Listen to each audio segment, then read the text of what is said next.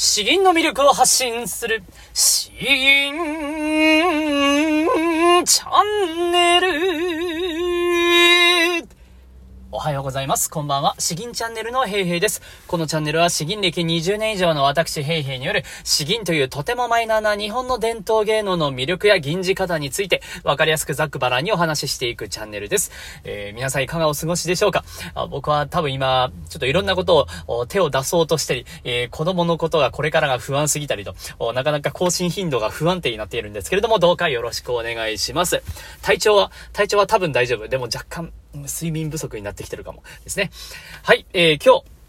今日お話しする内容はですね、えー、若干あの、ネタ的な感じになってしまうんですけれども、えー、僕が、あまあ、小さい頃に先生から聞いた、あの、凄まじい発声方法、発声練習方法ですね。えー、もう伝説みたいな話なんじゃないかというふうに僕は認識してるんですけれども、あなたはこの発声練習方法できますかということでお話ししたいと思います。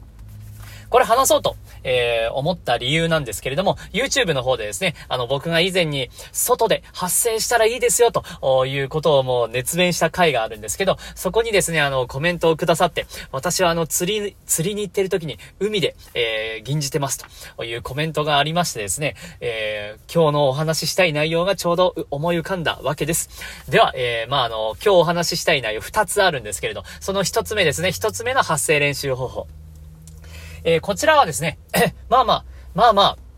できなくはないかもしれないですね。えー、僕の、えー、まあ、高校生の時に教えてくださっていたとても素晴らしい先生がですね、おっしゃっていたのが、えー、もう海辺で、海辺で二人で発声練習をしていたというお話です。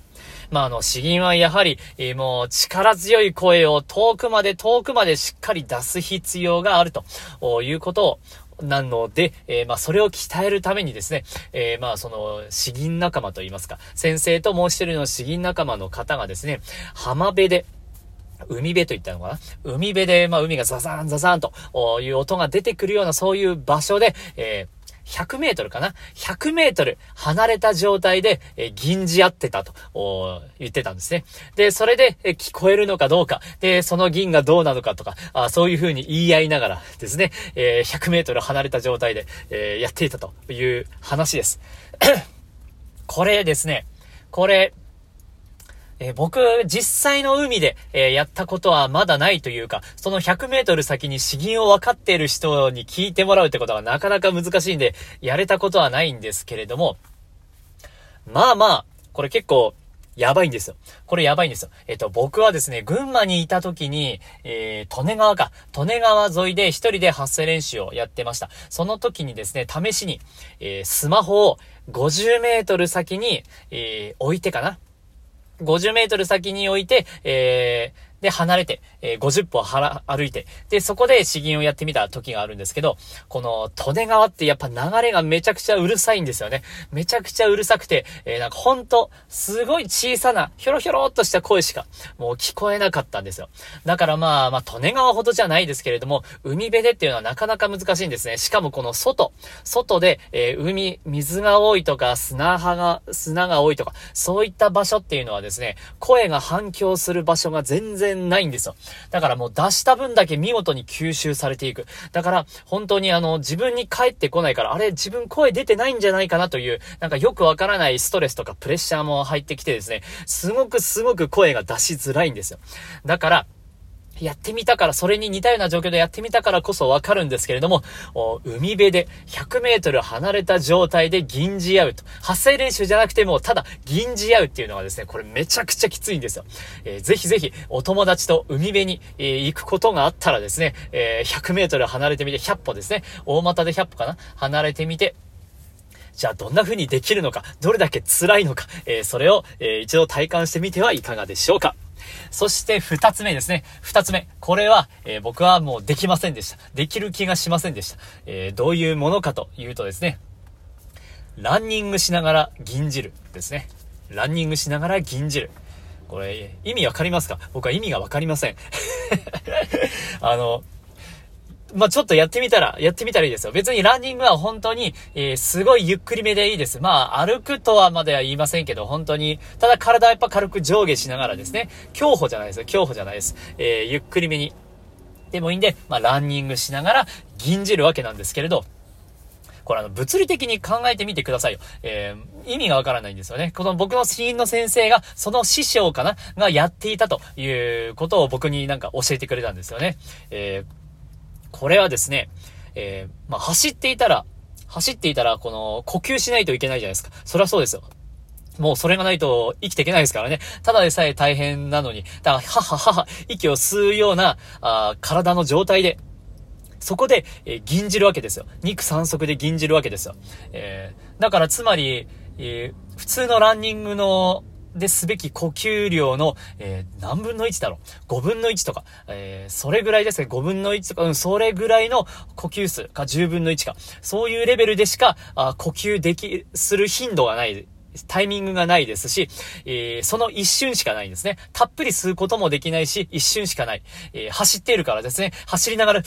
て走りながらやるのもなんか大変ですし、詩吟やってる間にですね、そんなたっぷり吸うのもちょっとおかしいじゃないですか。えー、だから一瞬しかないし、えもっと吸いたいのにももう大変だと。だからもう一瞬で呼吸困難になるんですよ。で、しかもですよ。しかも体が上下に揺れ動いているから声がですね、暴れるのなんの、ひどい話ですよ。銀の形にもならないんですよ。だからもう、本当にたっぷり吸って、えー、本当のキク、キクぐらいですね。キク勝負じゃなくて、キクぐらいだけなら、かろうじてできるかもしれないなって感じですけれども、他はですね、もうそれ以降はもう形にも何にもならないので、えー、いや、本当にこれはできるのかな、伝説なんじゃないかなと思いますが、まあ、ただ本当に、えー、昔の方は、もう、なんか、鉄人みたいな方もやっぱいらっしゃいますからね。えー、もう尋常じゃない肺活量を鍛えて、えー、で、ランニングしても呼吸が乱れないほどの体を鍛えて、えー、そういう域に達したらですね、えもしかしたらできるのかもしれません。えそう、そうなんですよ。えきっとできるのかな？いや、でも本当に今のところは全くできる気がしないので。まあ時間があって挑戦する気概のある方は、ぜひ一度やってみてください。今日二つお話ししました。えー、海辺で二人で100メートル離れた状態で銀じ合う。そして二つ目はですね、えー、もうランニングしながら銀じ切るということです。えー、できたという方は、ぜひぜひ、えー、僕に コメントで 教えてください。もうコツとかあったら逆に知りたいですね。それが尋常じゃない鍛えられ方が。まあ本当に、うん、いや今日はネタ、ネタ会でした。ぜひ体に無理のないように、えー、頑張ってみてください。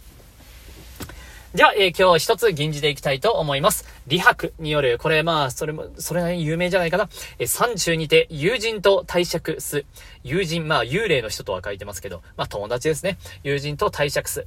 えー、先日ですね、あの、ネット上で、え、オンラインサロンとかで、え、知り合ってる方。まあでも、知り合ってからは1年とか2年とか経ってるような方なんですけれど、その方と初めてですね、え一緒に食事会というか、まあ飲み会、僕は飲まなかったんですけれど、まああの飲み屋さんで、えー、飲み会してですね、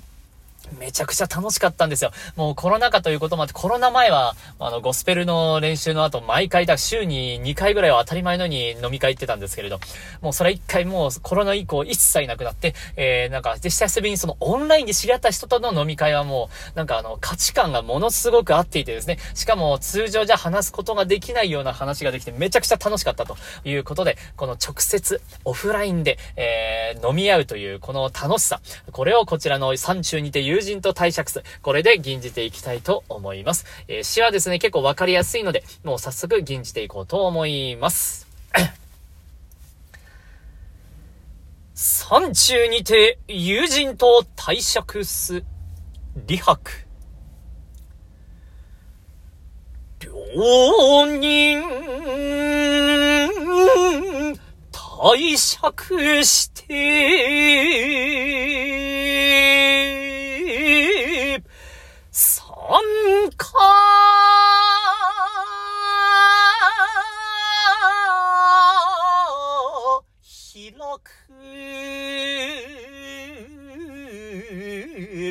いっぱいいっぱいまた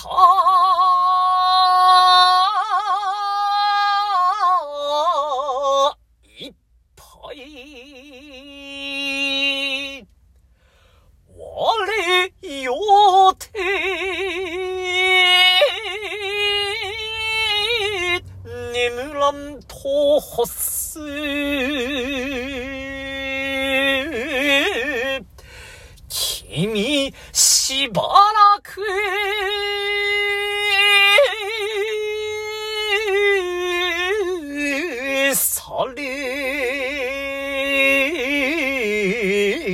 明朝、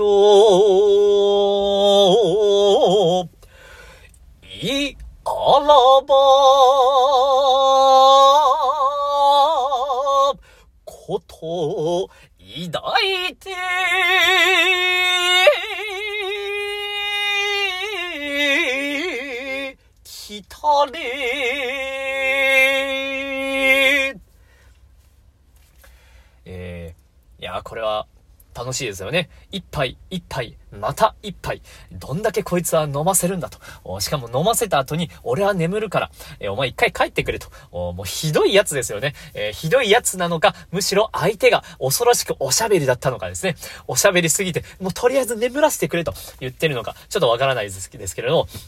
いや、意外と後者の可能性あるかもしれないですね。えー、本当に楽しい。楽しいけれども、ちょっと無理みたいな あ感じかな。でも本当に、えー、まあそう、お酒も全然やっぱ飲まなくなったからな。うん。ほろ酔い一杯で僕はもう十分な人間なんですけれど。いや、まあ、たまには、自宅とかでですね、なんか気にせず、えー、次の日も気にせず、えー、楽しんで、気の合う友達とずっと飲むというのも、やっぱなんかやりたいなと思いました。まあ、これから子育て入るんで、もう数ヶ月は無理な気がするんですけれども、おまあ、それに思いを馳せながら、それを味わえるような吟味をしてみました。ではでは、えー、今日はこんな感じですね。え引き続きちょっと、配信が、あ不定期になるかもしれないんですけれども、リクエストと質問といただければ時間を持って、えー、ちゃんとあの対応させていただきますので、えー、楽しみに聞いていってください。えー、詩吟の魅力を発信する詩吟チャンネル今日は以上です。どうもありがとうございました。バイバイ